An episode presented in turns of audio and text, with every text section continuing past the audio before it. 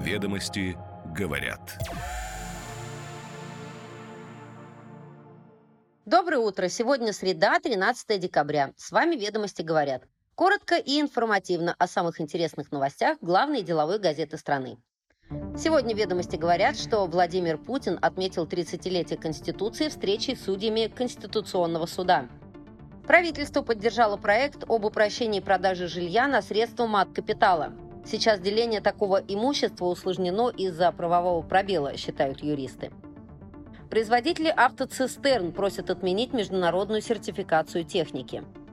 Эксперты из Малайзии будут консультировать российских банкиров в Центре развития исламского банкинга, который может появиться в Татарстане. Эксперты говорят о кадровом дефиците в этом сегменте российского финансового рынка. Теперь детали. Ведомости говорят. Владимир Путин отметил 30-летие Конституции встречей с судьями Конституционного суда. Конституция России работает, живет, помогает государству и людям, заявил президент Владимир Путин, открывая встречу с судьями Конституционного суда в своей резиденции в Новоогареве по случаю 30-летия основного закона. Это было тяжелое время испытаний для нашей страны, связанное с острым гражданским, политическим противостоянием, подчеркнул президент. Пару лет назад были приняты уже в новых условиях поправки, которые тоже были необходимы в связи с быстро меняющейся ситуацией и внутри страны, и вокруг нас. Прошел, как известно, всенародный плебисцит. Были приняты эти поправки, отметил он, говоря о принятых в 2020 году поправках в документ. Путин подчеркнул, что изменения были и являются существенными, связаны с усилением вектора, направленного на подтверждение наших традиционных ценностей, на историческую преемственность поколений. Полномочный представитель президента в КС Александр Коновалов ответил на вопрос журналистов о том, будет ли в будущем еще меняться Конституция. Жизнь на месте не стоит. Никогда не является любой закон застывшей конструкцией, но главное, чтобы это соответствовало реалиям жизни, добавил он. Не исключал поправок в основной закон и зампред Совбеза Дмитрий Медведев.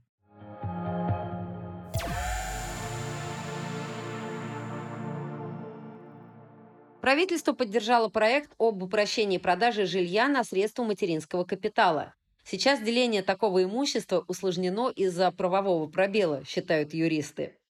Законопроект предусматривает возможность отказа от доли в жилье для супруга и совершеннолетнего ребенка. Сейчас у членов семьи матери, получившей поддержку, такого права нет. Из-за этого собственники ограничены в продаже недвижимости, купленной в кредит с использованием средств мат-капитала.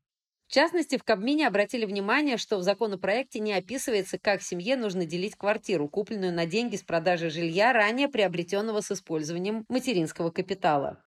Законопроект дает совершеннолетнему ребенку и его отцу право отказаться от долей в жилом помещении, купленном с использованием материнского капитала. Возможность отказа позволит продать жилье до погашения кредита, следует из пояснительной записки. Сейчас закон обязывает сначала погасить ипотеку, разделить жилье по соглашению и только после этого продавать.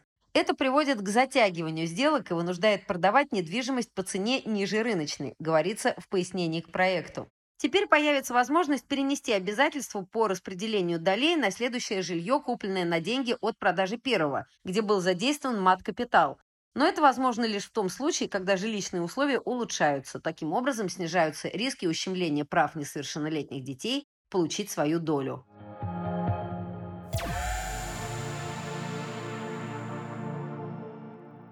Производители автоцистерн просят отменить международную сертификацию техники. Спецавтопром объединяет более 80 предприятий, выпускающих самоходную, специальную и дорожно-строительную технику. Письме ассоциация напоминает, что с 1 марта 2024 года возобновляют действие правила автоперевозок опасных грузов в части сертификации автоцистерн и прицепов по требованиям соглашения о международной дорожной перевозке опасных грузов. Но выполнение требований в такие сроки невозможно, потому что нет ни общей концепции их применения в России, ни соответствующей нормативной базы, ни критериев для аккредитации испытательных лабораторий, следует из обращения спецавтопрома. Опасным грузом для автоцистерны признаются светлые и темные нефтепродукты, кислоты, агрессивные щелочи для химической промышленности и исходные компоненты для производства взрывчатки. Ежегодно в России производится около 15 тысяч единиц техники, перевозящей такие вещества, включая топливозаправщики. Кроме того, на фоне санкционных ограничений против российских автоперевозчиков смысл выполнения требований Европейского соглашения полностью теряется, констатирует ассоциация. В данный момент ни бизнес, ни государство не готовы к применению новых параметров в части этой продукции. В частности, в ряде случаев делаются отсылки на европейские стандарты ЕН, которые неприменимы в России.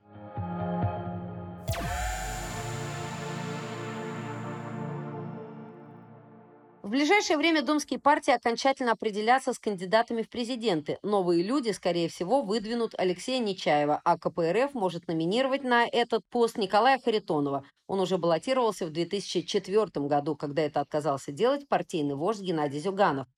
КПРФ в ближайшее время также определятся со своим кандидатом. Съезд партии намечен на 23 декабря. Как говорят два близких фракции КПРФ собеседника ведомостей, Партию может представить опытный партиец, уже участвовавший в президентских выборах.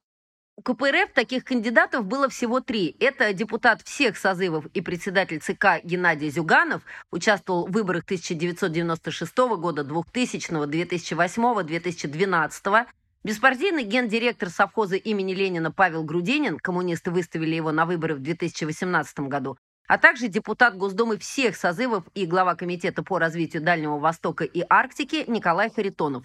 Источники ведомости говорят, что сейчас в партии обсуждается именно последний вариант.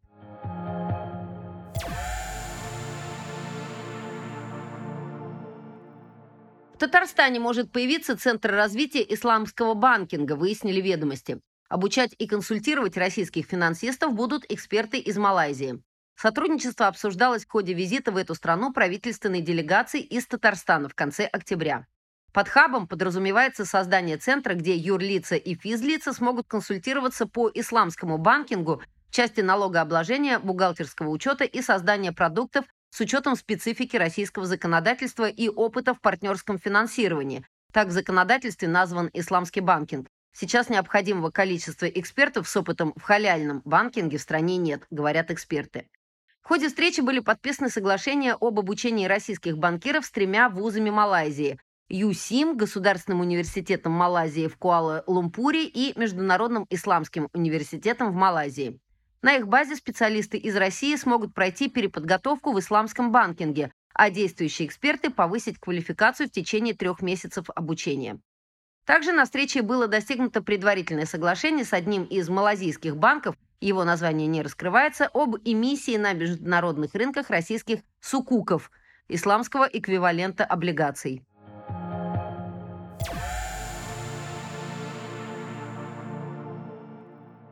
ТНТ – флагманский развлекательный канал холдинга «Газпром Медиа», ассоциирующийся у зрителей с такими хитами, как «Comedy Club», «Дом-2», «Битва экстрасенсов» и так далее, с 2015 года поступательно терял свою аудиторию. В феврале 2022 ТНТ возглавила Тина Канделаки. Канал, долгие годы сотрудничавший преимущественно с тремя производителями контента Comedy Club, 123 Production и Good Story Media, существенно расширил число продакшенов и начал менять свою сетку. В первом интервью после своего назначения на пост директора ТНТ Канделаки рассказала ведомостям о том, почему согласилась возглавить этот канал, чем обусловлены ставка на народные хиты и уход от премиального платформенного контента а также какие популярные проекты ТНТ начнут снова выходить в эфир. Ведомости говорят.